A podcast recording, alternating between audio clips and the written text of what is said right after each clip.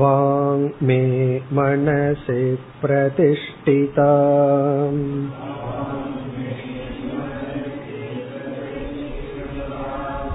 மனோ மே வாசி பிரதிஷ்டிதம்.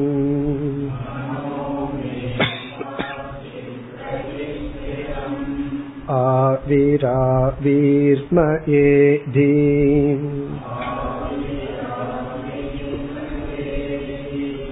வேதஸ்ய மஆனிஸ்தகம்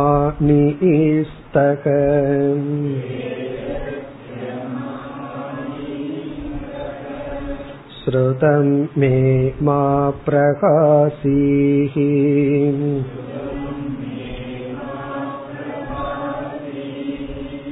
அனேநாதீதே நாஹோராத்ரான் சந்ததாமி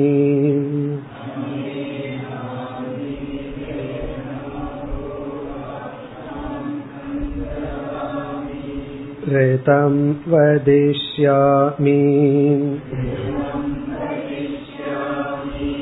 சத்யம் வதிஷ்யாமி தன்மாமவது தத்வக்தாரமவது அவது மாம்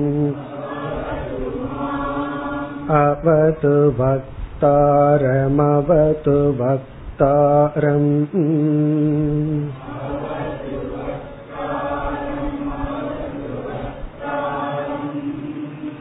ஓம் சாந்தி சாந்தி சாந்தி.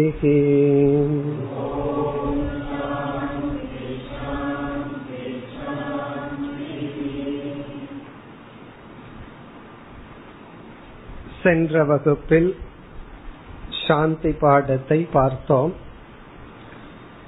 வாங் மே மனசி பிரதிஷ்டிதா. இந்த பகுதியில் என்னுடைய இந்திரியங்கள் கட்டுப்பாடுடன் இருக்கட்டும் என்று பிரார்த்தனை செய்யப்படுகின்றது. மே வாங் மனசி பிரதிஷ்டிதா. என்னுடைய வாக், அதாவது என்னுடைய 10 இந்திரியங்களும் அறிவுடைய மனதிற்கு துணை புரியட்டும். மனம் என்பது இங்கு புத்தியும் கலந்துள்ளது.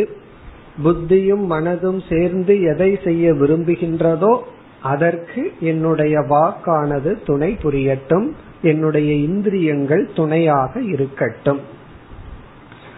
மனோமே வாசி பிரதிஷ்டிதம். இந்த இடத்தில் இந்திரியங்கள் கட்டுப்பட்டிருந்தாலும் என்னுடைய மனம் கட்டுப்பட்டு இருக்க வேண்டும். ஆகவே என்னுடைய மனம் அமைதியாக இருக்கட்டும். புலன்கள் செய்வதற்கு தயாராக இருந்தாலும் மனம் அமைதி இல்லை என்றால் நம்மால் ஒன்றும் செய்ய முடியாது. ஆகவே சமக நம்முடைய மனம் இந்திரியங்களால் பாதிக்கப்படாமலும் மனம் மனதாலும் பாதிக்கப்படாமலும் இருக்க வேண்டும். இந்த மனம் தன்னைத்தானே பாதித்து கொள்ளலாம் அல்லது புலன்கள் வழியாக பாதித்து கொள்ளலாம். புலன்கள் வழியாகவும் மனம் பாதிக்கப்படக்கூடாது. இப்ப காலையில எழுந்தவுடன் அமைதியா இருக்கிறதுக்கு காரணம், யாருடனும் எந்த டிரான்சாக்ஷன் நம்ம வைக்கல, வெளியிருந்து சப்தங்கள் விஷயங்கள் வரவில்லை. இல்லாவிட்டாலும் காலை எழுந்தவுடன் ஏதோ ஒன்றை நினைத்து நாம துயரப்படலாம். இப்ப மனம் தன்னைத்தானேயும் துயரப்படுத்திக் கொள்ளலாம் அல்லது வெளி விஷயத்திலிருந்தும் துயரப்படலாம். இரண்டு விஷயத்திலும் மனம் துயரப்படாமல் ஒன்றுக்கு ஒன்று உதவி செய்பவராக இருக்க வேண்டும். பிறகு ஆவிஹி ஆவிஹி ம ஏதி.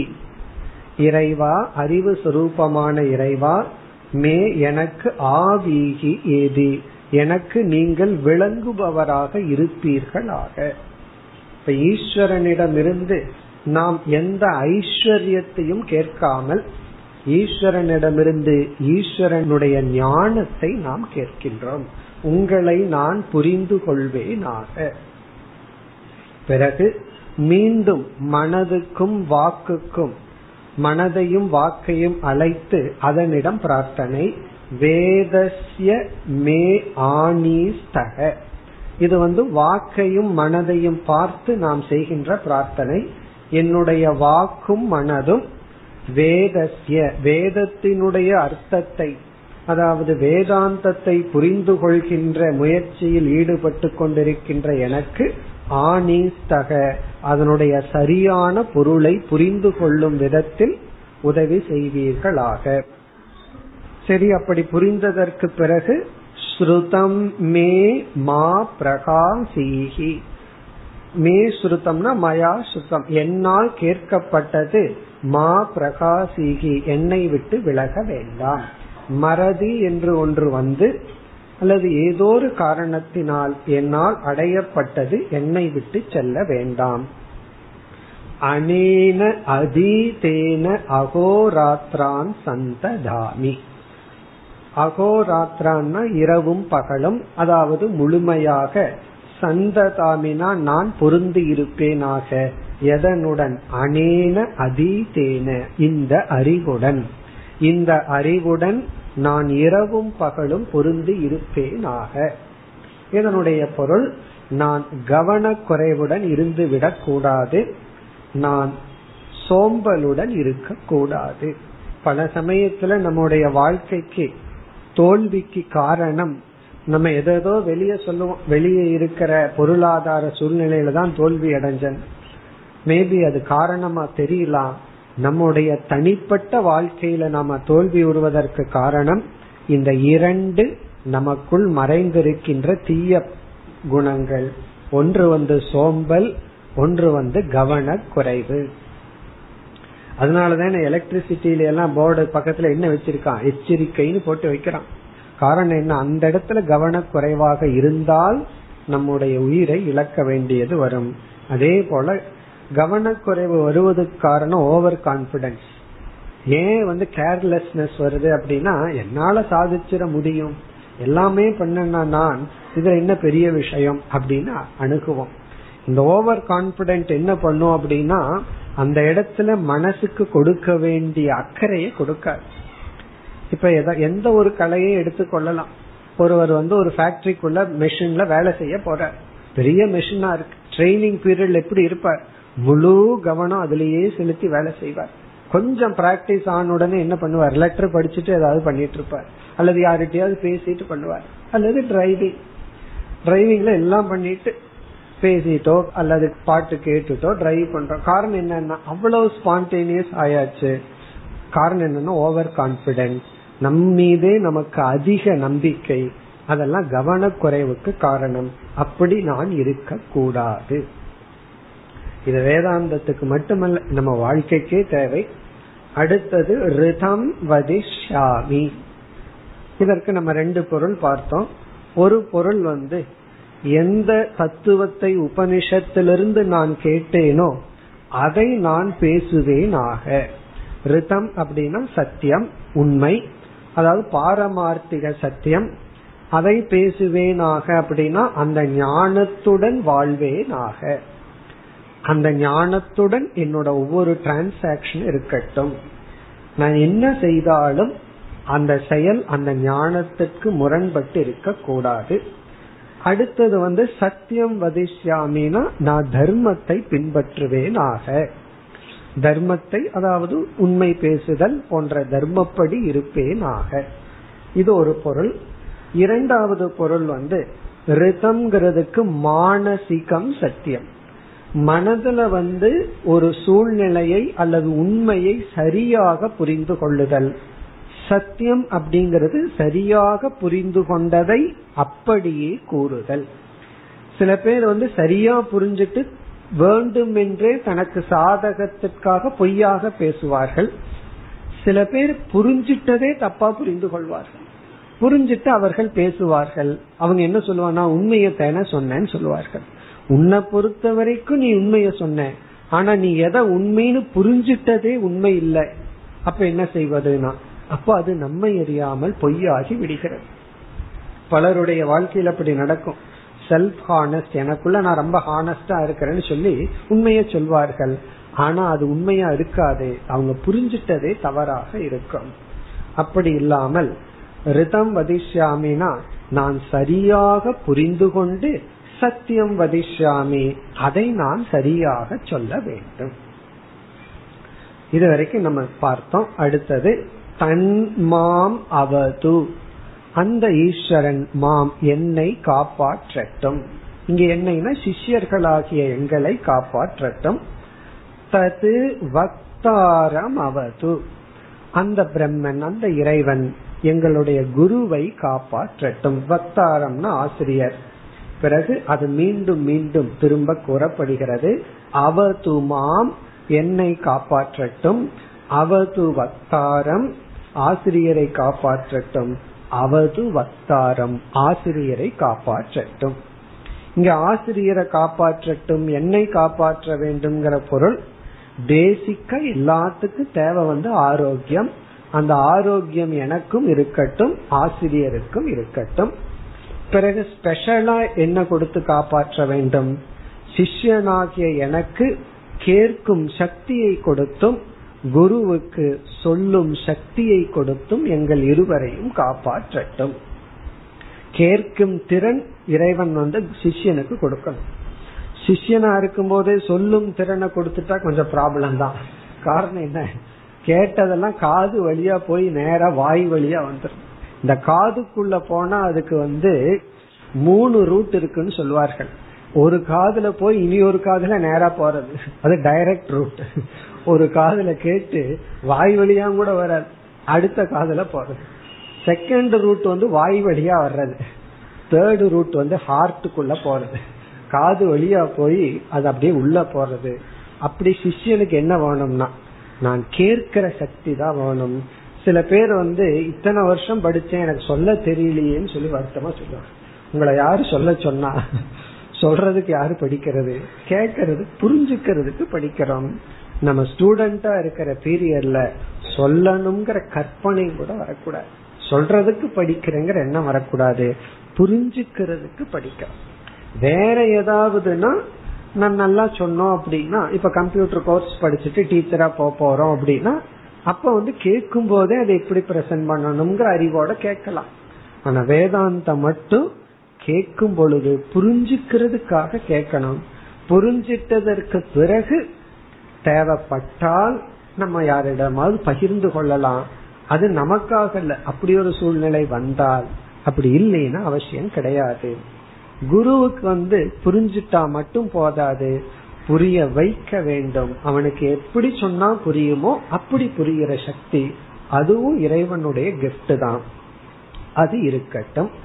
பிறகு சிஷ்யனுக்கு வந்து என்ன பலன்னா, இந்த பிரார்த்தனை சக்சஸ் ஆச்சுன்னா சிஷ்யனுக்கு கிடைக்கிற பலன் ஞானம். சரி, குருவுக்கு என்ன பலன் கிடைக்கும்னா, அது ஒரு விளக்க ஆசிரியர் எழுதுறாரு, குருவுக்கு கிடைக்கிற பலன் வந்து சம்பிரதாய பிரவிற்த்தி, இந்த சம்பிரதாயம் தொடர்கிறது அப்படிங்கிற ஒரு திருப்தி. நம்ம படிச்ச அறிவு நம்மோட போகாம இது இனியொருவருக்கும் கொடுக்கப்பட்டு இந்த ட்ரெடிஷன், இந்த ஞான சம்பிரதாயம் தொடர்கிறது அப்படிங்கிற திருப்தி, அது குருவுக்கு. சிஷ்யனுக்கு ஞானம். பிறகு 3 விதமான சாந்தி. ஓம் சாந்தி சாந்தி சாந்தி, அதனுடைய அர்த்தமும் நமக்கு தெரியும். எந்த விதத்திலும் தடை வரக்கூடாது. இந்த சாந்தி பாடத்துல கடைசியில வர்ற சாந்திக்கு வந்து பொருள் நிவிருத்தி, நீங்க வேண்டும் அப்படின்னு அர்த்தம். சாந்திங்கிற சொல்லுக்கு 2 அர்த்தம் இருக்கு. ஒண்ணு அமைதி, இனி ஒண்ணு வந்து அழிவுன்னு ஒரு அர்த்தம் இருக்கு. நெருப்பு சாந்தி ஆயிடுதா அப்படின்னு என்ன அர்த்தம்? நெருப்பு அங்க அழிஞ்சிடுதான். இங்க அழிவுனா என்னன்னா, இது வந்து பாசிட்டிவ் சென்ஸ். 3 விதத்துல வர்ற தடைக்கு அழிவு வர வேண்டும், அது நமக்கு தெரிஞ்சது. ஒரு தடை நம்மிடமிருந்தே வருவது, ஒரு தடை சூழ்நிலையிலிருந்து வருவது, இனி ஒரு தடை இயற்கையிலிருந்து வருவது.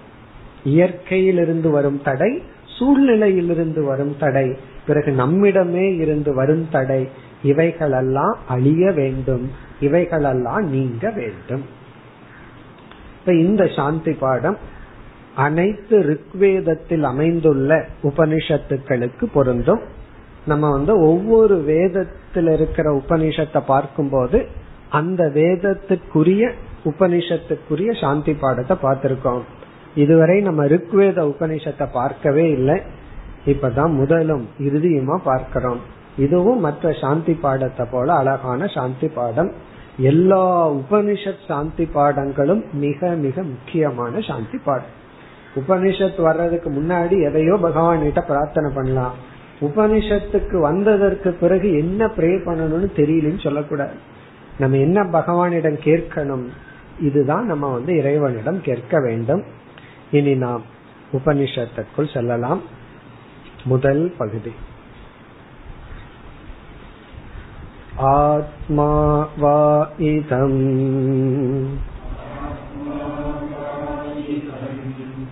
ஏக ஏவ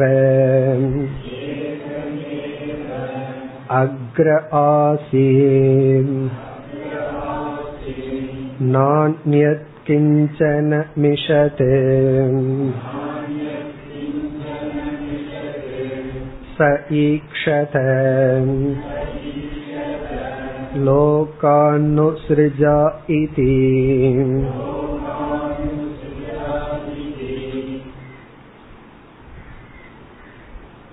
இந்த உபனிஷத்தில் 3 அத்தியாயங்கள் என்ற பிரிவு உள்ளது, 3 சாப்டர்.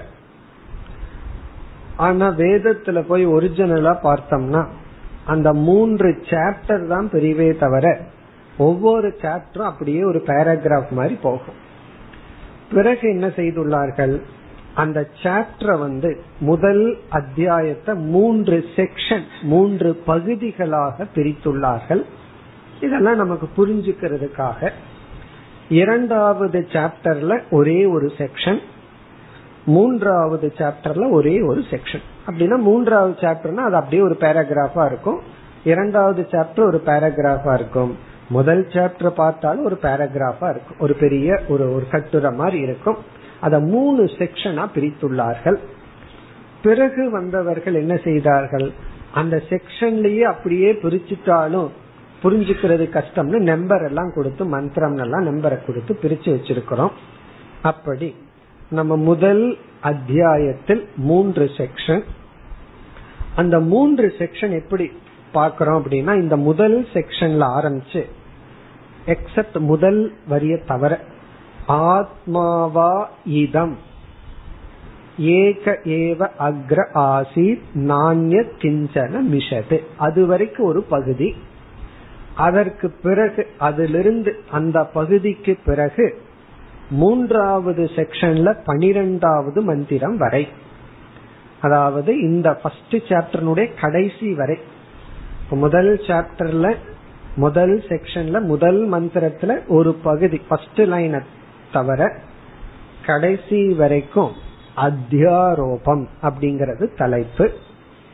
பிறகு இந்த அத்தியாயத்தினுடைய கடைசியிலேயே அபவாதமும் வர இருக்கின்றது. அப்படி அத்தியாரோப அபவாதம் தான் முதல் சாப்டர். இந்த அத்தியாரோபம் அபவாதம்ங்கிறது என்னங்கறதெல்லாம் நம்ம பிறகு பார்ப்போம். இப்ப இந்த உபநிஷத்துல பார்த்தோம் அப்படின்னா முதல் வாக்கியம் முதல் சென்டென்ஸும் தேர்ட் சாப்டர்ல கடைசி சென்டென்ஸ், அதற்கு பிறகு ஒரு சிறிய மந்திரம் வருது, அது பலஸ்ருதி, இந்த ஞானத்தை அடைஞ்சவர்கள் மோட்சத்தை அடைவார்கள். அதனுடைய கடைசி வேர்டும் தான் நமக்கு கீவேர்டு. அந்த கடைசி சென்டென்ஸ் தான் பிரக்ஞானம் பிரம்ம. தேர்ட் சாப்டர்ல லாஸ்ட் சென்டென்ஸ், லாஸ்ட்னா அதுக்கப்புறம் ஒரு பலஸ்ருதி வருது, பல வாக்கியம் வருது, அதை விட்டுறணும். பிரக்ஞானம் பிரம்ம, அதுதான் மகா வாக்கியம். ஆகவே உபனிஷத்தினுடைய முடிவு மகா வாக்கியம் பிரக்ஞானம் பிரம்ம. உபனிஷத்தினுடைய துவக்கமும் மகா வாக்கியம். ஆகவே இந்த உபனிஷத் மகா வாக்கியத்தில் துவங்கி மகா வாக்கியத்தில் முடிவடைகிறது. சில பஸ் எல்லாம் பார்த்தீங்கன்னா பாயிண்ட் டு பாயிண்ட் போட்டிருப்பான், அது போல இது பாயிண்ட்ல ஆரம்பிச்சு பாயிண்ட்ல முடியுது, இடையில எங்கேயும் நிக்கிறது கிடையாது. அப்படி இருக்குது. ஆரம்பம் ஒரு மகா வாக்கியம், முடிவு ஒரு மகா வாக்கியம். நமக்கு ஆரம்ப மகா வாக்கியம் புரிஞ்சிடுதுன்னா வீட்டுக்கு போயிடலாம். ஓவர், அதோட ஒரே டோஸ், உடனே க்ளோஸ், அவ்வளவுதான், போயிடலாம். புரியல அப்படின்னா டிராவல் பண்ணி கடைசியிலேயே அந்த மகா வாக்கியத்துல போய் உட்காரலாம். அதுவும் புரியலன்னா மீண்டும் மீண்டும் இதுல டிராவல் பண்ணலாம், இல்லைன்னா வேற உபநிஷத்துக்குள்ள போய் டிராவல் பண்ணலாம், அவ்வளவுதான். அப்படி ஆரம்பமே மகா வாக்கியம் தான், சொல்ல வேண்டிய கருத்தை சொல்லிட்டு பிறகு கடைசியிலே உபசம்ஹாரமும் அதுதான். பிறகு இடையில எல்லாம் பார்த்தோம் அப்படின்னா ரொம்ப குறைவான இடத்துலதான் வேதாந்த விசாரமே இருக்கு. மீதி எல்லாம் பார்த்தா நமக்கு வைராகியம் வரணும்ங்கிறதுக்காகத்தான் சம்சார வர்ணனை. அப்ப இந்த முழு உபனிஷத்தினுடைய சப்ஜெக்ட் மேட்டர் என்ன அப்படின்னா மகா வாக்கியம் பிளஸ் சம்சார வர்ணனம். மகா வாக்கியம்ங்கிறது என்னன்னு நமக்கு தெரியும், இருந்தாலும் பார்க்க போறோம். சம்சார வர்ணனம்னு சொன்னா இந்த உலகம் அனித்தியம் மித்தியா அப்படின்னு புரிஞ்சுக்கிறதுக்காக, மித்தியான்னு புரிஞ்சுக்கிறதுக்கு பிரம்ம ஞானமானம், அனித்தியம்னு புரிஞ்சுக்கணும், அசாரம்னு புரிஞ்சுக்கணும், அசாத்தியம்னு புரிந்து கொள்ள வேண்டும். அசாரம்ங்கிறத விட இங்க அசாத்தியம் தான். அசாத்தியம்னா நம்ம என்ன நினைக்கிறோம், பெரிய விஷயம்தான் அசாத்தியம், அந்த அர்த்தம் அல்ல. நம்முடைய லட்சியம் அல்ல, பரம லட்சியம் அல்ல. இந்த உலகம் கொடுக்கிற இன்பங்கள், இந்த உலக வாழ்க்கையே நம்மளுடைய பரம லட்சியம் அல்ல. அதை காட்டுறதுக்கு ஜீவன் இப்படி எல்லாம் அவஸ்தைக்குள்ள போறான், இதெல்லாமே அர்த்தவாதம் சொல்றது. உபனிஷத்து நமக்கு வைராகியத்தை கொடுக்கறதுக்கு முயற்சி செய்கிறது. ஒவ்வொரு உபனிஷத்தும் ஒவ்வொரு ஸ்பெஷல்னு நம்ம பார்த்திருக்கோம். கைவல்ய உபனிஷத்துக்குள்ள போனோம்னா அங்க நிதித்தியாசன ஸ்பெஷல் உபனிஷத், அதுக்குள்ள அங்க நிதித்தியாசன ஸ்பெஷல். தைத்திரிய உபனிஷத்துக்குள்ள போனா தர்மசாஸ்திரம் எல்லாம் அதுல நமக்கு கொஞ்சம் தெரியுது. ஆனந்த மீமாம்சா அதுக்குள்ள ஸ்பெஷல். நம்ம ஒரு உதாரணம் ஏற்கனவே பார்த்திருக்கோம். அந்த காலத்துல எல்லாம் இல்ல, இப்பவே கிராமத்துல ஒரு ஹோட்டல்ல அன்னைக்கு ஒரு டிஷ் ஸ்பெஷலா போடுவான். இன்று மசால் தோசை ஸ்பெஷல்னு போடுவான், நாளைக்கு போட மாட்டான், நாளைக்கு வேற ஏதாவது ஸ்பெஷல் போடுவான். அப்படி ஒவ்வொரு டிஷ் ஸ்பெஷலா போடுவான். அதே போல இந்த உபனிஷத்தினுடைய ஸ்பெஷாலிட்டி என்ன அப்படின்னா சம்சார வர்ணனம், ஜீவன் இப்படி எல்லாம் துயரப்படுகின்றான். அதுதான் இங்க இடையில போக்கஸ் பண்ணிருக்கு. ஆனா ஆரம்பமும் முடிவும் மகா வாக்கியம். இப்ப நம்ம ஆரம்ப மகா வாக்கியத்தை பாக்கிறோம். முதல் 3 வேர்டு அது ஆரம்ப உபக்ரம மகா வாக்கியம். கடைசியில பிரஜானம் பிரம்மங்கிறது உபசம்ஹார மகா வாக்கியம். இங்க என்ன மகா வாக்கியம், ஆத்மாவா இதம். ஆக்சுவலி அங்க ஒரு ஃபுல் ஸ்டாப் வச்சு அதோட ஒரு சென்டென்ஸ் ஓவர். அதுக்கப்புறம் ஏக ஏவ அக்ர ஆசீத் ந அன்யத் கிஞ்சன மிஷத், அது வரைக்கும் ஒரு பகுதி.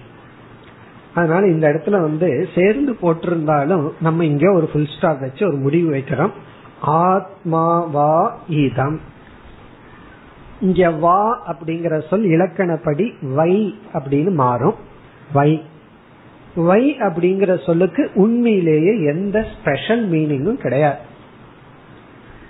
வை அப்படின்னா இண்டீட், உண்மையில், அல்லது ஏவன் எடுத்துக்கலாம், ஆத்மாதான் அப்படின்னு எடுத்துக்கலாம்.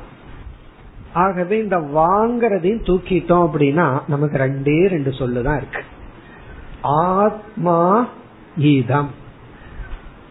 இதுதான் மகா வாக்கியம். அதாவது ஒரு பெரிய கருத்தை எவ்வளவு சுருக்கமா சொல்ல முடியுமோ அப்படி சொல்லுங்கன்னு சொன்ன இதுதான் ஆத்மா இதம். இதோட வேலை முடிஞ்சு. இந்த வெட்டு 1 துண்டு 2ன்னு சொல்றதுதான் இதுதான். ஒரே வெட்டுல 2 துண்டு, ஆத்மா இதம். இது என்ன அர்த்தம்னு பார்த்துட்டு நம்ம இத கொஞ்சம் விளக்கமா பார்ப்போம். நமக்கெல்லாம் வைராகியம் ரொம்ப இருக்கிறதுனால வைராகிய போர்ஷன்ல எல்லாம் கொஞ்சம் வேகமா பார்க்கலாம். ஏன்னா ஜீவனுடைய அவஸ்தைய வர்ணிச்ச எங்க அவஸ்தை எதுக்கு சும்மா வர்ணிக்கிறீங்கன்னு சொல்லிடுவோம். அதனால அதெல்லாம் கொஞ்சம் குயிக்கா போலாம். இந்த போர்ஷனை மட்டும் நம்ம விளக்கமா பார்ப்போம். இந்த போர்ஷன்னா இதுதான் ஆத்மா வா இதம், அவ்வளவுதான். இங்க ஆத்மா என்ற சொல்லினுடைய பொருள் என்ன, இதம்ங்கிற சொல்லினுடைய பொருள் என்னன்னு பார்த்துட்டு பிறகு இந்த 2 சொல்லை எடுத்துட்டு நம்ம விளக்கமா இங்க நம்ம பொருள் பார்க்கலாம். ஆத்மா அப்படிங்கிற சொல்லினுடைய பொருள் நம்முடைய உண்மை சொரூபம். ஜீவஸ்ய ஜீவனுடைய சத்திய சொரூபம் அல்லது அகமர்த்தக, அகங்கிற சொல்லுக்கான சரியான பொருள். நம்முடைய உண்மையான அர்த்தம்ங்கிறது கூட புரியறது கஷ்டமா இருக்கலாம். ரொம்ப சிம்பிளா புரிஞ்சுக்கணும்னா நமக்கு எல்லாத்துக்கும் நான்கிற சொல்லுக்கு அர்த்தம் தெரியும். அகம், நான், ஐ. இந்த நான்கிற சொல்ல நம்ம பயன்படுத்துறோம். நம்ம ஒரு நாள்ல அதிகமா யூஸ் பண்ற வேர்டு என்னன்னா நான் தான். நான்கிற வார்த்தையை தான் மேக்சிமம் யூஸ் பண்றோம். ஆனா புரிஞ்சுக்காத வார்த்தை என்னன்னா நான் தான். நாம புரிஞ்சுக்காத வார்த்தை அல்லது தப்பா புரிஞ்சிட்ட வேர்டு நான் அதிகமா யூஸ் பண்ற வேர்டு நான். அதனாலதான் நம்ம பண்றது எல்லாம் தப்பா இருக்கு. தப்பா புரிஞ்சிட்டு அதை யூஸ் பண்ண என்ன ஆகுது? தப்பா தான் நடக்கும். ஆனால் இந்த நான்கிற சொல்லுக்கு எது ரியல் மீனிங்கோ அதுதான் இங்க ஆத்மாங்கிற சொல்லுல குறிப்பிடப்பட்டுள்ளது. அது என்ன ரியல் மீனிங்கிறதுல விசாரத்துலதான் நம்ம அடையணும். நம்ம இப்ப இறுதியில ஃபர்ஸ்ட் ஆன்சரை பார்த்துருவோம், அதுக்கப்புறம் விசாரம் பண்ணுவோம். இறுதி பொருள் அறிவு சொரூபம், தூய்மையான அறிவு சொரூபம், சத் சொரூபம், சித் சொரூபம், அனந்த சொரூபம், சச்சிதானந்த சொரூபம். இப்ப ஆத்மா இஸ் ஈக்வல் டு என்றும் இருக்கின்ற நித்திய, சத்துனாவே இருக்கின்ற, அது என்றும் இருக்கிறதுனால நித்திய சத் சித் சொரூபம். அந்த நித்தியம்ங்கிறது அனந்தம். அதே போல சித் அப்படின்னாலும் அறிவு. அந்த அறிவு பிளவுபடாத மாறாத அறிவு சொரூபம். அந்த அறிவுல எம்பசைஸ் பண்ணி தான் உபனிஷத் கன்க்ளூட் பண்ணது. எப்படின்னா பிரஜானம். அங்க பிரஜானம்னா சைத்தன்யம் பிரம்ம. பிரஜானம் பிரம்ம, சைத்தன்யம் பிரம்ம. இங்க ஆத்மா அப்படிங்கிறதுக்கு அதுதான் பொருள். அப்ப நான் சொல்லுக்கு சரியான அர்த்தம் அறிவு சுரூபமாக, அறிவு சுரூபமான என்றும் இருக்கின்ற சத் சுரூபமான அகம், நான், ஆத்மா. அப்ப என்ன புரிஞ்சுக்கிறோம்? ஆத்மா இஸ் ஈக்வல் டு இந்த சரீரத்துக்குள், இந்த சரீரத்தை பிரகாசப்படுத்தி இந்த சரீரம் செய்கின்ற அனைத்து செயலுக்கும் ஆதாரமாக இருந்து கொண்டிருக்கின்ற அறிவு சுரூபம். இனி வை அப்படிங்கிறதுக்கு பெரிய விசேஷமான அர்த்தம் ஒண்ணும் கிடையாது, அதனால அதை விட்டுருவோம். அதுக்கு நம்ம பிறகு அர்த்தம் பார்க்க போறோம். இதம், இதம் அப்படிங்கிற சொல்லுக்கு பொருள் ஆத்மா அப்படிங்கிறதுக்கு நம்ம ஒரு அர்த்தத்தை கொடுத்திருக்கிறோம். அது அல்லாத அனைத்தும், சர்வம், சர்வ அனாத்ம தத்துவம். இதம் அப்படிங்கிறது இந்த சைத்தன்யத்தை தவிர மீது என்னென்னலாம் இருக்கோ அது அனைத்தும். ஆத்மா அப்படின்னா அதுக்கு ஆப்போசிட்டா, அதுக்கு புறம்பா என்னென்னலாம் இருக்குன்னு நம்ம நினைக்கிறோமோ அதெல்லாம். அப்ப இதம் அப்படிங்கிறது அனாத்மா. கொஞ்சம் புரியாத மாதிரி இருக்கே அப்படின்னா ரொம்ப சிம்பிளா சொன்னோம்னா நாம் அனுபவிக்கின்ற அனைத்தும். இன்னும் சிம்பிளா சொல்லணும்னா ஜெகத்து, உலகம், இந்த உலகம். அல்லது திருஷ்யம். திருஷ்யம்னா எதெல்லாம் நம்ம அனுபவிக்கிறோமோ, அனுபவிக்க முடியுமோ, அல்லது ஆப்ஜெக்டோ விஷயமோ. அப்ப ஆத்மா அப்படின்னு சொன்னா அறிவு சுரூபம், அனாத்மா அப்படின்னா அனுபவிக்கப்படுகின்ற இந்த உலகம்.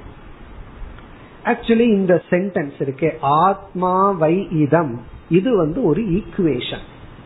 மேத்ஸ்ல எல்லாம் பார்த்திருப்போம் ஈக்குவேஷன். ஈக்குவேஷன் சமன்பாடு. This equal to this. இந்த பக்கம் ஒன்னு இருக்கும், அந்த பக்கம் ஒன்னு இருக்கும். ஈக்குவேஷன் அதாவது a plus b whole square equal to அப்படின்னு போட்டு a square b square 2ab நல்லா ஏதாவது எழுதுறமல்ல, அந்த ஈக்குவேஷன். இந்த பக்கம் ஒன்னு, இந்த பக்கம் ஒன்னு, ஈக்குவேஷன். அப்படி இந்த பக்கம் இருக்கிறது ஆத்மா இஸ் ஈக்குவல் டு இதம், இந்த உலகம். ஈக்குவேஷன் மறந்து போச்சு, எப்பவோ படிச்சது. அப்படின்னா 2 பிளஸ் 3 ஈக்குவல் டு, இந்த பக்கம் 2 பிளஸ் கூட்டல் 3 ஈக்குவல் டு என்ன பண்றோம்? 6 மைனஸ் 1 அப்படி எழுதுறோம்னு வச்சுக்கோங்க. இது வந்து நமக்கு ரொம்ப சிம்பிளா தெரியுது. ரெண்டே மூணையும் கூட்டினா 5 இஸ் ஈக்குவல் டு என்னன்னா 6ல இருந்து 1 கழிச்சா 5. இது என்ன பெரிய விஷயம்னா, 1ஆம் கிளாஸ் குழந்தை கொடுத்தீங்கன்னா அது ஒரு பெரிய ஹோம்வொர்க். கையையும் காலையும் குடிச்சிட்டு எண்ணி இந்த இதோ கூட்டல்னு வருது, அது கழித்தல்னு வருதுன்னு பார்த்துட்டு கடைசியில் அது ஆன்சர் கண்டுபிடிக்கும். ஆமா இது ரெண்டும் ஒண்ணுதான் அப்படின்னு சொல்லி. அதே போல இது ஒரு ஈக்குவேஷன். இது எதுவும் எதுவும் சமப்படுத்தப்படுகிறது. பார்த்தோம்னா நமக்கு அதிர்ச்சியா இருக்கும். சைத்தன்ய சொரூபமான ஆத்மாவும் ஜடஸ்வரூபமான இந்த உலகமும் சமப்படுத்தப்படுகிறது. இந்த வாக்கியத்தினுடைய அர்த்தம் என்னன்னா, இந்த ஆத்மாதான் இந்த உலகம். நாம பார்த்து அனுபவிக்கின்ற அனைத்தும் இந்த ஆத்மாதான். அப்ப இதுக்கு என்ன டிரான்ஸ்லேஷன்னா, ஆத்மாவா இதம் என்றால் இது அனைத்தும் ஆத்மாவே. இது டிரான்ஸ்லேஷன். இது இது இதம்ங்கிற வார்த்தைக்கு இலக்கணப்படி டிக்ஷனரி படி என்ன அர்த்தம்னா, திஸ் இது, இது அனைத்தும், அனைத்துங்கிறது அண்டர்ஸ்டுட். இதுனா இது எல்லாம் ஆத்மாதான், இதெல்லாம் ஆத்மாதான். நம்ம வந்து வேதாந்தத்துல திருக் திருஷ்ய விவேகம் பண்ணணும்னு சொல்லுவோம். திருக்கை எடுத்துட்டு திருஷ்யத்தை எடுத்துட்டு பிரிச்சு விவேகம் பண்ணணும். இங்க என்னன்னா திருக் இஸ் ஈக்குவல் டு திருஷ்யம் சொல்லப்பட்டிருக்கு. திருக் திருஷ்ய விவேகம் பண்ணல, திருக்கு திருஷ்யம்னு சொல்லப்பட்டுள்ளது. ஆத்மாதான் இதம். ஆத்மா வை இதம் அப்படின்னா இந்த ஆத்மாதான் இந்த உலகம். அதனாலதான் இந்த வாக்கியம் வந்து விசாரம் தேவைப்படும் வாக்கியம். இத கொஞ்சம் விசாரம் பண்ணாதான் நமக்கு நன்கு புரியும். இந்த ஆத்மாங்கிற சொல்லுக்கெல்லாம் நம்ம பல லட்சணங்கள் எல்லாம் பார்க்க போறோம். பிறகு இதம்னா என்னங்கிறதுக்கும் அர்த்தம் பார்க்க போறோம். முதல்ல இந்த ஈக்குவேஷன் ரைட் ஆர் ராங். சில சமயம் நம்ம தப்பா ஈக்குவேஷன் பண்ணிடுவோம். 3 + 3 = 5 - 1 போட்டோம்னா என்ன ஆகும்னா, ஈக்குவேட் பண்ணிருக்கிறோம், ஆனா கடைசியில விசாரம் பண்ணி பார்த்தா இட்ஸ் நாட் ஈக்குவேஷன். இந்த ஈக்குவேஷனே தப்பு. தப்பா நம்ம ஈக்குவேட் பண்ணிட்டோம். அப்படி பண்ணிருக்கிறோமா அல்லது உபநிஷத்து எப்படி ரைட்டா ஈக்குவேட் பண்ணிருக்கான்னு இப்ப நம்ம கண்டுபிடிக்கிறோம். அதாவது சமப்படுத்தியது எதன் அடிப்படையில். இந்த சமன்பாடுன்னு சொன்னாவே நம்ம கண்ணுக்கு அது சமமா தெரியக்கூடாது. இப்ப வந்து 5 = 5 எழுதணும்னு வைங்களேன், இது எதுக்கு எழுதணும்? 5 தான் அப்படிங்கறதுல சந்தேகம் இல்லைன்னா அதை ஈக்குவேட் பண்ண வேண்டிய அவசியமே கிடையாது. அப்போ சமன்பாடு அதனுடைய நெசசிட்டியே எப்ப வருதுன்னா, மேலோட்டமா அதுல முரண்பாடு இருக்கணும், ஆழ்ந்து விசாரம் பண்ணினதுக்கு அப்புறம்தான் அது வந்து சமன்பாடுன்னு நம்ம புரிஞ்சுக்கணும். அப்ப என்னைக்குமே எந்த ஒரு ஈக்குவேஷனுடைய நெசசிட்டியே எப்பொழுதுனா, அது நேக்கட் ஐக்கு வந்து அங்க வந்து ஒரு கான்ட்ரடிக்ஷன் இருக்கணும், ஒரு குழப்பம் இருக்கணும். பிறகு விசாரத்துக்கு அப்புறம்தான் நம்ம ஆன்சர் வரணும். மேத்ஸ்னா கணக்குன்னா என்ன, அங்க நமக்கு ஆன்சர் தெரியக்கூடாது, அங்க ஒரு இக்னோரன்ஸ் இருக்கணும். பிறகு விசாரம் பண்ணினதுக்கு அப்புறம்தான் நமக்கு ஆன்சர் கிடைக்கணும். உண்மையிலேயே லைஃப் அப்படி இருந்தா தான் சுவைக்கும். எல்லாமே எல்லாம் தெரிஞ்சுட்டா லைஃப்ல இன்ட்ரெஸ்டே இருக்காது. நம்ம லைஃபே அப்படித்தான், ஈக்குவேஷன் தான். முன்ன ஒன்னும் தெரியாம இருப்போம், பிறகு அப்படியே அதை சரியா கனெக்ட் பண்ணிக்குவோம். தப்பா கனெக்ட் பண்ணும்போது துக்கப்படுவோம், சரியா கனெக்ட் பண்ணும்போது சந்தோஷப்படுவோம். இது வந்து லாஸ்ட் ஈக்குவேஷன். நம்ம லைஃப்ல வந்து கனெக்ட் பண்ண வேண்டிய, சால்வ் பண்ண வேண்டிய லாஸ்ட் ஈக்குவேஷன் தான் இது. அத உபநிஷத்தை ஆரம்பத்திலேயே சொல்லி கடைசியிலயும் அதே ஈக்குவேஷனோட முடிக்குது. அதுதான் இந்த உபநிஷத். இப்ப நம்ம இத கனெக்ட் பண்ற பார்ப்போம். எல்லாம் நமக்கு தெரிஞ்ச விஷயம்தான். எக்ஸாம்பிள் சொன்னா உடனே உங்களுக்கு புரிஞ்சு போகுது. இதுதானா, இதை சொல்றதுக்கு தானா இப்படி சுத்தி வளைச்சாருன்னு தோணும். தெரிஞ்ச விஷயம் தான், ஏன்னா இவ்வளவு உபநிஷத்து நம்ம படிச்சிருக்கோம். இப்ப ஆத்மாவா இதம், இந்த ஆத்மாதான் இந்த உலகம், ஆத்மாதான் இவை அனைத்தும், திருக்கு தான் திருஷ்யம், அறிபவன் தான் அறியப்படும் பொருள். இது வந்து கேட்டோம் அப்படின்னா டோட்டல் கான்ட்ரடிக்ஷன். அறிபவன் ஒண்ணு நீங்க சொல்றீங்க, அறியப்படும் பொருள்னு சொல்றீங்க, அப்சர்வர்னு சொல்றீங்க, அப்சர்வ்டுன்னு ஒண்ணு சொல்லி இந்த ரெண்டு ஒண்ணுன்னு சொல்லிக்கிறீங்க. நம்ம ஃபர்ஸ்ட் எப்படி ஆரம்பிப்போம்? அறிபவன் அறியப்படும் பொருளிலிருந்து வேறு. அது ஒரு முக்கியமான லா. அந்த லாவினுடைய அடிப்படையில தான் வேதாந்தமே ஆரம்பமாகுது, வேதாந்தமே ஓடுது. அதை நம்ம செய்ய போறோம். நான் அப்படிங்கிற சொல்லுக்கு சரியான அர்த்தத்தை புரிஞ்சுக்கிற உபாயமே திருஷ்ய விவேகம். அறிபவன் அறியப்படும் பொருளிலிருந்து வேறு. இந்த லாவை நம்ம மறக்கவே கூடாது. இந்த லா தான் நமக்கு அச்சாணி மாதிரி. அதனுடைய அடிப்படையில நான் அறிவு சுரூபம் ஆத்மஸ்வரூபம்னு அடையிறோம். அதுக்கப்புறம் லா தலைகீழா மாறுது. பூமிக்கு மேல போயிட்டோம்னு வச்சுக்கோமே, அங்க எல்லா லாவும் மாறும். இங்க இருக்கிற பிசிக்ஸ் வேற, அங்க இருக்கிற பிசிக்ஸ் வேற. காரணம் என்ன, இந்த கிராவிட்டி அங்க கிடையாது. அதே போல ஒரு லெவல்ல ஒரு லா வேலை செய்யுது, பிறகு அடுத்த லெவல்ல வேற லா தான் அப்ளை பண்றோம். இப்ப நம்ம ஃபைனல் லெவல்ல இருக்கிற லாவுக்கு வரோம். ஆரம்பத்துல எல்லாம் திருஷ்ய விவேகம் எல்லாம் செய்து நான் ஆத்மாவாகிய நான் அல்லது ஆத்மா என்ற தத்துவம் சைத்தன்ய சொரூபம், சித் சொரூபம் அல்லது சத் சொரூபம். பிறகு இனி இதம்ங்கிற சொல்லுக்கு வந்தோம்னா, இதம் அப்படின்னா என்ன, இந்த உலகம், நம்ம பார்த்து அனுபவிக்கிற இந்த உலகம். இப்ப இந்த உலகம் ஆத்மாவை போலயே ஒரு ஸ்வத சத்தா, தானாக இருக்கின்ற ஒரு பொருளாக இருந்தால் இந்த உலகம் ஆத்மா எப்படி எதையும் சாராம தானாக ஒரு இருப்புடன் இருக்கு, அப்படி இந்த உலகம் இருந்தால் இந்த ஈக்குவேஷன் தப்பு. இந்த ஈக்குவேஷன் எப்ப தப்பாகுது, இந்த உலகம் சுதந்திரமாக ஆத்மா எப்படி தனக்கென்று ஒரு இருப்புடன் இருக்கோ அப்படி இந்த உலகம் இருந்தால் ஆத்மாவினுடைய நேச்சர் வேற, உலகத்தினுடைய நேச்சர் வேற. உலகம் மாறிட்டே இருக்கு, உலகம் ஜடஸ்வரூபமா இருக்கு, உலகம் முக்குண வடிவமா இருக்கு, ஆத்மா நிர்குணமா இருக்கு, சேதனமா இருக்கு. அப்ப இந்த ஆத்மாவும் உலகமும் ஒன்றாக முடியாது. கண்டிப்பா இந்த ஈக்குவேஷன் தப்பு. அப்ப இந்த ஈக்குவேஷன் சரியாக இருக்க வேண்டும் என்றால், இந்த வாக்கியம் உபனிஷத்தினுடைய ஓபனிங் ஸ்டேட்மெண்ட் உண்மையாக இருக்க வேண்டும் என்றால், இந்த இதம் இருக்கே, ஜெகத் திருஷ்யம், அது சத்தியமாக இருக்க கூடாது. அதனுடைய இருப்பு ஸ்வதமாக இருக்க கூடாது. அப்பதான் இந்த ஈக்குவேஷன் கரெக்டா. அதனுடைய இருப்பு இந்த ஆத்மாவிடமிருந்து வாங்கி இருக்க வேண்டும். அந்த இருப்ப அது வேறொரு இடத்திலிருந்து வாங்கி தன்னிடத்துல இருக்கிற மாதிரி காட்டி கொள்ள வேண்டும். அதற்குன்னு அது கிடையாது. இனியொரு இடமிருந்து அது வாங்கி தன்னிடத்துல இருக்கிற மாதிரி காட்டி கொள்ள வேண்டும். அப்பொழுதுதான் இந்த ஈக்குவேஷன் சரியாகும். ஒரு எக்ஸாம்பிள் சொன்னா நமக்கு நன்கு விளங்கிவிடும். நம்ம இங்கேயும் களிமண்ணுக்கே போவோம். களிமண் அப்படிங்கிற இடத்துல ஆத்மா அப்படின்னு புரிஞ்சுக்கிறோம். களிமண்ணுக்கு கீழே ஆத்மா. இதம்ங்கிற இடத்துல பானைகள், விதவிதமான பானைகள்.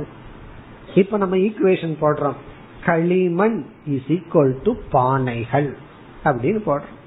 இது ரைட்டா தப்பான்னா நமக்கு நல்லா தெரியும், சரிதான். காரணம், பானை அப்படிங்கிறது களிமண்ணை தாண்டி அது இருக்கிற சக்தி அதுக்கு கிடையாது. களிமண்ண பானையிலிருந்து எடுத்துட்டோம்னா பானைன்னு ஒண்ணு அங்க எதுவுமே இருக்காது. அப்போ பானை அப்படின்னு ஒரு வார்த்தையை நம்ம பயன்படுத்துறோம், அது டிரான்சாக்சனுக்கு யூஸ்ஃபுல்லா இருக்கு. களிமண் பயன்படாதது பானைங்கிற ஃபார்ம்ல இருக்கும்போது அது பயன்படுது. ஆகவே பானைன்னு ஒண்ணு விவகாரத்துக்கு, அனுபவத்திற்கு இருக்கு. ஆனா அது எப்படி இருக்குன்னா, களிமண்ணினுடைய இருப்பினால் அது இருக்கின்றது, தனக்கென்று சுதந்திரமாக இல்லை. களிமண்ணை சார்ந்து அது இருக்கு. அதனால அதை நம்ம செப்பரேட்டா தனியா கவுண்ட் பண்றதுக்கு கூட அதுக்கு யோகியதை கிடையாது. களிமண்ணத்தான் ஒரு வஸ்துன்னு எடுத்துக்கணும். அப்படி ஆத்மா இதம் அப்படின்னு சொல்லும் போது இந்த ஆத்மாவினுடைய இருப்பை சார்ந்து இந்த உடலும் உலகமும் இயங்கிக் கொண்டிருக்கின்றது. உண்மையிலேயே பார்த்தா இந்த உலகம் அப்படிங்கிறது ஒன்று, தனியாக இல்லை. அப்ப இந்த வாக்கியம் என்ன அறிவை நமக்கு கொடுக்குதுன்னா, நான் மட்டும்தான் இருக்கின்றேன். இந்த உலகம்ங்கிறது என்னுடைய தயவுல இருக்கு. வேதாந்தம் படிக்கிறதுக்கு முன்னாடி தலையில சொல்லிட்டு இருப்போம், யாரோ தயவுல இருந்துட்டு இருக்கேன், உங்க தயவுல இருக்கேன், அவங்க தயவுல இருக்கேன், அவர்கள் ஏதாவது கருணை காட்டுனா நான் இருப்பேன். ஆனா இப்ப என்ன, உலகமே என்னுடைய தயவுல இருக்கு, என்னுடைய கருணையில தான் எல்லாமே இருக்கிறார்கள். இது எப்படி நம்ம சொல்ல வைக்கிது வேதாந்தம், தலைகீழா மாற்ற. முன்ன எப்படி இருந்தோம், யாரோருக்கு தயவுல நம்ம இருக்கிறோமா, பஞ்சப்பாட்டு பாடிட்டு இருக்கோம். இப்ப என்ன சொல்றதுன்னா, என்னுடைய தயவுல தான் உலகமே இருக்கு. அகம் விருக்ஷஸ்ய ரேரிவா. அப்ப உலகத்துல யார் ரிச்சஸ்ட் பர்சன்? ரிஷிகள் தான், இந்த ஞானி தான். காரணம் என்ன, அவன் சொல்றான் எல்லாமே என்னுடைய தயவுல தான் இருக்கு அப்படின்னு சொல்ல. எங்க உட்காந்து சொல்றாருன்னா, ஒரு இட்லிய பிச்சை எடுத்துட்டு சொல்ற, அதாவது சாப்பிடறதுக்கு இல்லாம ஒரு மரத்தடியில உட்காந்துட்டு சொல்றாரு, ஒண்ணுமே தனக்கு இல்ல, ஆனா என்ன சொல்றாரு, எல்லாமே என்னுடைய தயவுல தான் இயங்குகின்றது. அதுதான் இந்த வாக்கியம், ஆத்மா வா இதம். இதம் அப்படின்னா இந்த உலகம், நம்ம பார்த்து அனுபவிச்சுட்டு இருக்கிற இந்த உலகம். இந்த உலகத்துல நம்மளுடைய உடலும் இன்க்ளூட் ஆகுது. என்னுடைய உடல், இந்த உலகம், பஞ்சபூதங்களான அனைத்து இந்த உலகமும் ஆத்மா தூய்மையான சைத்தன்யத்தின் மீது ஏற்றி வைக்கப்பட்டுள்ளது. இப்ப களிமண் இஸ் ஈக்வல் டு சுத்த சைத்தன்யம், அதன் மீது விதவிதமான நாம ரூபங்கள், அதுதான் இந்த உலகம். அப்ப இதம் அப்படின்னா நாம அனுபவிக்கின்ற இந்த உலகம், அது வெறும் நாம ரூபம், சாலிடா நமக்கு தெரியுது. காரணம் என்னன்னா, சாலிடான இந்த பாடியை நான் நினைச்சிருக்கிறதுனால சாலிடா தெரியுது. இந்த பாடி உலகத்தோட சேர்த்து நான் சைத்தன்யம்னு பார்த்துட்டேன் அப்படின்னா, இந்த உலகம் வெறும் நாம ரூபம், ஜெகத் மித்யா. அப்ப இந்த ஈக்குவேஷன் எப்ப சரி, களிமண் இஸ் ஈக்குவல் டு பானை, பானைகள் எப்பொழுது சரினா, பானை அப்படிங்கிறது முழுமையா களிமண்ண சார்ந்து இருக்கின்றது. பானைங்கிறது ஒரு பொருள் இல்ல, அது ஒரு நாம ரூபம். ஆகவே இந்த முதல் பகுதியில ஆத்மா சத்தியம், ஜெகன் மித்யா என்ற கருத்து கூறப்பட்டுள்ளது. நார்மலா மற்ற இடங்கள்ல நம்ம எப்படி பார்ப்போம், பிரம்மை வேதம் இதம் பிரம்ம அப்படின்னு பார்ப்போம். இந்த இதம் இஸ் ஈக்குவல் டு பிரம்மன்னு பார்ப்போம். ஏன்னா பிரம்மன்கிற வார்த்தையை நம்ம எப்படி புரிஞ்சிருக்கிறோம், அகில உலகத்துக்கும் ஆதாரமா இருக்கிறத பிரம்மன்னு சொல்லி, இந்த உடலுக்கு ஆதாரமா இருக்கிறத ஆத்மாங்கிற சொல்லல நம்ம படிச்சிருக்கிறோம். இப்ப இந்த உடலுக்கு ஆதாரமா பார்த்தா அதே பிரம்மனுக்கு இனி ஒரு பெயர் ஆத்மா. இந்த உலகத்துக்கு ஆதாரமா இருந்தா அதே தத்துவத்திற்கு பிரம்மன்னு பெயர். இப்ப ஆத்மா இதம்னு சொன்னதுல இருந்து இந்த ஆத்மாவும் பிரம்மனும் வேறல்ல, அதுவும் நமக்கு கிடைக்கும். ஆத்மா இதம், ஆத்மாதான் அனைத்துக்கும் ஆதாரம் சொல்வதிலிருந்து, அனைத்துக்கும் ஆத்மாதான் ஆதாரம் சொன்னதுக்கு அப்புறம் இந்த உடலுக்கு ஆதாரமா இல்லையான்னு கேள்வி கேட்க கூடாது. இந்தியாவே உனக்கு கொடுக்கறன்னு கொடுத்ததுக்கு அப்புறம் எனக்கு டி நகர்ல ஒரு 5 சென்ட் கிடைக்குமான்னு கேட்ட, இந்த நாடே உனக்குன்னு வந்ததுக்கு அப்புறம் அது அப்படித்தான் ஒருத்தர் சொன்னார், சுதந்திரத்துக்காக போராடியவருக்கு வயசான காலத்துல ஏதோ ஒரு 5 சென்ட் கொடுக்கறேன்னா, இந்த இந்தியாவே எனக்கு கிடைச்சதுக்கு அப்புறம் எதுக்கு 5 சென்ட் கொடுக்கறீங்கன்னு கேட்டாராம். நான் இந்த 5 சென்ட்டுக்காகவா போராடினேன், இந்த இந்தியாவே எனக்கு வேணும்னு தானே போராடினேன்னு சொன்னாராம். அப்படி இந்த உலகத்துக்கே ஆதாரம்னு சொன்னதுக்கு அப்புறம் இந்த உடலுக்கு ஆதாரம் சொல்ல வேண்டிய அவசியம் கிடையாது. அப்போ எந்த ஒரு பிரம்மங்கிற தத்துவம் இந்த உலகத்துக்கு ஆதாரமோ அதே தத்துவம் தான் இந்த உடலுக்கு ஆதாரம். உடலுக்கு ஆதாரமாக இருக்கின்ற ஆத்மாவுக்கு இனி ஒரு பெயர் பிரஞானம். இந்த இடத்துல ஆத்மான்னு சொல்லலாம் அல்லது பிரஞானம். பிரஞானம்னா தூய்மையான அறிவு. அந்த தூய்மையான அறிவு இந்த உலகத்துக்கே ஆதாரமாக இருக்கின்ற பிரம்மனாக இருக்கின்றது. அதுதான் கடைசி மகா வாக்கியம், பிரஞானம் பிரம்ம. அந்த பிரஞானம் ஆத்மாதான் பிரம்மன். பிரம்மன்கிறது என்னன்னா இந்த அகில சிருஷ்டிக்கும் அனைத்து திருஷ்யத்திற்கும் அனைத்து படைப்புக்கும் ஆதாரமாக இருக்கின்றது. அப்படி நம்ம முடிவுல பார்க்க போறோம். இந்த இடத்துல ஆத்மா என்றால் ஆத்மா அல்லது பிரம்மன் இதம், இந்த உலகம். இனி நம்ம இந்த இதம்ங்கிற இடத்துல என்ன புரிஞ்சுக்கிறோம், நாம பார்த்து அனுபவிக்கின்ற இந்த அனைத்து உலகமும், இந்த அனைத்து உலகத்தை நம்ம இரண்டா பிரிச்சர். இப்ப இதத்துக்கு போவோம், பிறகு ஆத்மாவுக்கு வருவோம். இந்த இதம்ங்கிற சொல் இரண்டாக இப்பொழுது பிரிக்கப்படுகிறது. ஒன்று மாயா, இனி ஒன்று மாயா காரியம். இந்த இதம் இப்ப ரெண்டு அம்சமா நம்ம பிரிச்சறோம். ஒன்று மாயா, இனி ஒன்று மாயா காரியம். அதாவது மாயை அப்படின்னா இந்த மாற்றங்கள் எல்லாம் வெளித்தோற்றத்துக்கு வராத நிலையில இருந்த பீஜ அவஸ்தை. மாயா காரியம் அப்படின்னா அந்த மூன்று குணங்களும் வெளிப்பட்டு நாம் அனுபவிக்கின்ற இந்த உலகம். அப்ப இதம் அப்படிங்கிறது காரண காரிய அவஸ்தையில் உள்ள பிரபஞ்சம். காரண பிரபஞ்சம்ங்கிறது மாயா, காரிய பிரபஞ்சம்ங்கிறது நாம் அனுபவிக்கின்ற சூக்ஷ்ம ஸ்தூல உலகம். அப்படி இதம் இஸ் ஈக்வல் டு காரண சூக்ஷ்ம ஸ்தூல பிரபஞ்சக. காரண பிரபஞ்சம், சூக்ஷ்ம பிரபஞ்சம், ஸ்தூல பிரபஞ்சம். காரண பிரபஞ்சம்ங்கிறது மாயை, சூக்ஷ்ம பிரபஞ்சம்ங்கிறது நம்முடைய மனம், மனதில் உள்ள உணர்வுகள் இதெல்லாம். ஸ்தூல பிரபஞ்சம்ங்கிறது நம்ம ஸ்தூல சரீரம், ஸ்தூல இந்த உலகம். இதெல்லாம் என்னன்னா இது எல்லாமே நாம ரூபங்கள் தான், இது எல்லாமே மாயை தான். இத கொஞ்சம் இன்னும் புரிஞ்சுக்கணும்னா, களிமண் இருக்கு, களிமண் நம்ம உருண்டையா வச்சிருக்கிறோம். அந்த உருண்டையா இருக்கிற ஃபார்ம் இருக்கே அதுதான் மாயை, ரவுண்ட் ஷேப். அந்த ரவுண்ட் ஷேப் தனியா நிக்காது. நான் களிமண்ணை எடுத்துக்கிறேன், அந்த ரவுண்ட் ஷேப்பை மட்டும் அங்க வச்சிடறேன்னு வைக்க முடியாது. அந்த ரவுண்ட் ஷேப்பே களிமண்ணை சார்ந்து இருக்கு. அதே போல மாயை அந்த பிரம்மத்தை அல்லது ஆத்மாவை சார்ந்து இருக்கு.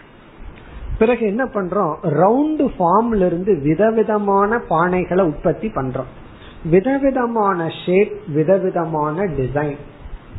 நம்ம மைண்ட் எல்லாம் அந்த டிசைன்ல தான் அட்ராக்ட் ஆயிருக்கு. விதவிதமான ஷேப்புக்கு தான் நம்ம அங்க பணம் கொடுக்கறோம். அந்த ஷேப் எங்கிருந்து வந்துச்சுன்னா ரவுண்டு ஃபார்ம்ல இருந்து வந்துச்சு. ஏற்கனவே களிமண் இடத்துல பிரிக்க முடியாத, களிமண்ணிடமிருந்து பிரிக்க முடியாத, அதே சமயத்தில் களிமண்ணை சார்ந்து உள்ள அந்த ரவுண்டு ஃபார்ம்ல இருந்து விதவிதமான ஃபார்ம்கள் விதவிதமா வெளிப்பட்டது, அதுதான் பானைகள். அதே போல ஆத்மா அல்லது பிரம்மத்தை சார்ந்து தனியா இருக்க முடியாத மாயைன்னு ஒரு தத்துவம். அந்த மாயையிடமிருந்து விதவிதமான சிருஷ்டிகள். அந்த அனைத்து சிருஷ்டியும் மாயையும் அந்த ஆத்மஸ்வரூபமாக உள்ளது. அப்படின்னா அதெல்லாம் பொய் அப்படின்னு நீக்கப்படுகிறது. அடுத்த பகுதியிலிருந்து அந்த சிருஷ்டிக்குள்ள வந்துட்டோம். நம்ம அந்த காரிய பிரபஞ்சத்துக்குள்ள வந்துட்டு கடைசி வரைக்கும் அந்த டாபிக்ல தான் இருக்க போறோம். ஆரம்பமும் முடிவும் தான் ஹையர் வேதாந்தம். இடையில நம்ம போயிட்டோம் அப்படின்னா நம்ம இந்த உலகத்துக்குள்ள அதை பத்தி தான் விசாரத்துல இந்த உபநிஷத்துல இருக்க போறோம். பிறகு இடையில அங்கங்கதான் ஆத்ம தத்துவம் வரப்போகும். இப்ப இங்க இதம் அப்படின்னா மாயை, மாயையிலிருந்து தோன்றிய இந்த உலகம் ஆத்மா. இப்ப இந்த ஈக்குவேஷனுக்கு நம்ம சாஸ்திரத்துல என்ன சொல்றோம், பாதாயாம் சாமானாதி கரண்யம் அப்படின்னு சொல்றோம். பாதா, பாதா அப்படின்னா இந்த equation a form of negation, ஒரு விதத்துல நீக்கும் விதமான இது ஈக்குவேஷன். இப்போ 5 = 5ங்கிறது இரண்டாவது நீக்கல, இதுவும் அதுவும் ஒண்ணுதான் அப்படின்னு சொல்றோம். ஆனா இந்த ஈக்குவேஷன் ஒரு பெக்கூலியர் ஈக்குவேஷன். என்ன பண்ணதுன்னா அந்த இனியொன்னு இருக்க ஆத்மா சமம்னு அந்த பக்கம் ஒண்ணு வருது, அதை நீக்கி இந்த ஈக்குவேஷன் என்ன சொல்லுதுன்னா நான் மட்டும்தான் இருக்கேன்னு சொல்லுது. இந்த ஆத்மா இஸ் ஈக்குவல் டு இதம்னு சொல்ற இடத்துல இந்த ஈக்குவேஷன் என்ன பண்ணுதுன்னா இங்க ரெண்டு ஆள் கிடையாது, நான் மட்டும்தான் இருக்கிறேன், அங்க ஒண்ணுதான் இருக்கு. அதுக்கு இங்க சங்கரர் கொடுக்கிற இனியொரு உதாரணம் அந்த போஸ்ட் அது அவன் அந்த திருடன் போஸ்ட் அப்படின்னு சொல்ற. மாலை நேரத்துல ஒருத்தன் போறான், ஒரு போஸ்ட் மாட்டி வச்சிருக்கு, இந்த ஊருக்கு இப்படி போகணும் அந்த ஊருக்கு அப்படி போகணும்னு இப்படி மாட்டி வச்சிருக்கு. அது கொஞ்ச நாள் பாத்தீங்கன்னா மேலையும் கீழையும் போய் நிற்கும். இந்த பசங்க அதுலதான் அந்த மேலே ஏறி குதிச்சு விளையாடுவாங்க, புல்லட் சடால எடுப்பானுங்க. அப்ப என்ன ஆகும்னா அந்த போஸ்ட் இப்படி கொஞ்சம் திரும்பி போச்சு. அப்ப சாயந்தரம் வர்றவன் ஏதோ நம்ம பிடிக்கிற மாதிரி தெரிஞ்சிட்டு இருக்கு. உடனே என்ன நினைச்சாரு, திருட கைய நீட்டிட்டு நிக்கிறான் அப்படின்னு நினைக்கிறான். பக்கத்தில் இருக்கிறவர் சொல்றார், அந்த திருடன் சோரக, அந்த திருடன் நீ நினைக்கிறது திருடன் இஸ் ஈக்குவல் டு போஸ்ட் அப்படின்னு சொல்றான். நீ யார திருடன்னு நினைக்கிறையோ அது வெறும் கம்பந்தான், அது ஒன்னும் பண்ணாது. அப்ப அந்த இடத்துல என்னன்னா அங்க இரண்டு இருக்கிற மாதிரி தெரியுது, இருக்கிறது ஒண்ணுதான். அந்த ஈக்குவேஷனை புரிஞ்சுக்கும் போது இவன் எதை புரிஞ்சுக்கிறான், அத்வயமா புரிஞ்சுக்கிறான். அங்க இரண்டு தனிப்பட்ட தத்துவம் இருக்கிற மாதிரி நினைச்சான். வாக்கியத்திலேயே திருடன் ஒரு தத்துவம், போஸ்ட்னு ஒரு தத்துவம். கடைசியில புரிஞ்சுக்கிறது போஸ்ட் தான். அந்த திருடன் போஸ்டுக்குள்ள மிங்கிலாய் இல்லாம போயிடுறான். அதே போல இங்க இத்தனை பானைகள் எல்லாம் ஒரே களிமண் ஆகின்றது. அதே போல இந்த அனைத்து உலகமும் என்னுள் ஒடுங்கி விடுகின்றது. இப்ப ஆத்மா வா இதம், இந்த ஜெகத்து மட்டும் சத்தியமாக இருந்தால் இந்த வாக்கியம் இப்படி நம்ம சொல்ல முடியாது. அப்படி சொன்னா அது தவறு. அப்ப நம்ம புரிஞ்சுக்க வேண்டியது, ஜெகத் மித்யாவாக இருந்தால்தான் மகா வாக்கியம் சத்தியமாகும், மகா வாக்கியம் உண்மையாகும். மகா வாக்கியம் உண்மையானாதான் நமக்கு சம்சார நிவர்த்தி. இதுல இதம்ங்கிற பகுதியில இந்த ஜெகத்து ஒரு கால் மித்யாவா இல்லைன்னா என்னென்ன ப்ராப்ளம் வரும் அதை நம்ம பார்க்கணும். பிறகு அடுத்து நம்ம இந்த இடத்துல விசாரம் பண்ண வேண்டியது, ஆத்ம சப்தார்த்தக, ஆத்மாங்கிற சொல்லுக்கு இந்த இடத்துல நம்ம விசாரம் பண்ணலாம். ஒரு ஸ்லோகம் 4 அர்த்தம், 4 டெரிவேஷன் ஆத்மாங்கிற சொல்லுக்கு கொடுக்கப்பட்டுள்ளது. அதையெல்லாம் நம்ம பார்க்க வேண்டும். அடுத்த வகுப்பில் தொடர்வோம். ஓம் பூர்ணமத பூர்ணமிதம் பூர்ணாத் பூர்ணமுதச்யதே பூர்ணஸ்ய பூர்ணமாதாய பூர்ணமேவாவசிஷ்யதே. ஓம் சாந்தி சாந்தி சாந்தி.